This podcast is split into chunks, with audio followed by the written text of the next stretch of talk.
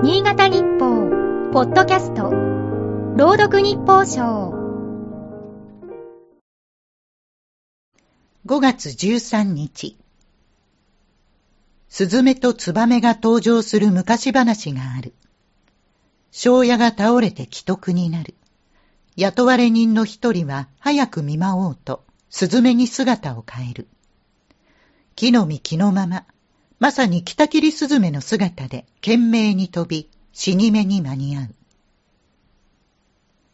別の雇われ人はツバメに変身し、塩ビ服に着替えてのんびり向かうが、もう主人は亡くなっていた。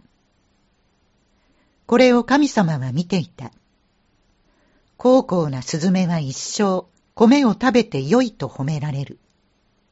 見えっ張りで薄情なツバメはずっと飛びながら虫を食べなさいと叱られる。危篤になるのは本県では庄屋で、他県は親が多いようだ。共通するのはスズメが褒められること。だが現実の世の評価は逆だ。この国ではスズメは稲を食い荒らす害鳥と嫌われる。逆にツバメは作物に有害な虫を捕食する益鳥と評される。中国では1950年代後半、スズメを根絶やしにする国民運動が展開された。するとバッタなどが急増し、大凶作になる。スズメも害虫を食べる。欠かせない存在だったのだ。本県の鳥追い歌でも、スズメやサギ、トキは悪者だ。銅と呼ばれたトキは、サナエを踏み荒らし、石を投げられた。国産種が絶滅した現代では、昔の害鳥が生物多様性のシンボルである。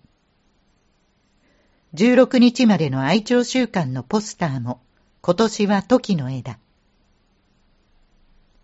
地球温暖化が加速し、生態系のバランスは崩れる一方だ。益か害かは、これまで人間が自らの都合で決めてきた。今、最大の害の根源は何か。スズメやツバメに聞くまでもなかろう。猛省しなければなるまい。今日の日報賞は、FM 雪国の山崎が朗読いたしました。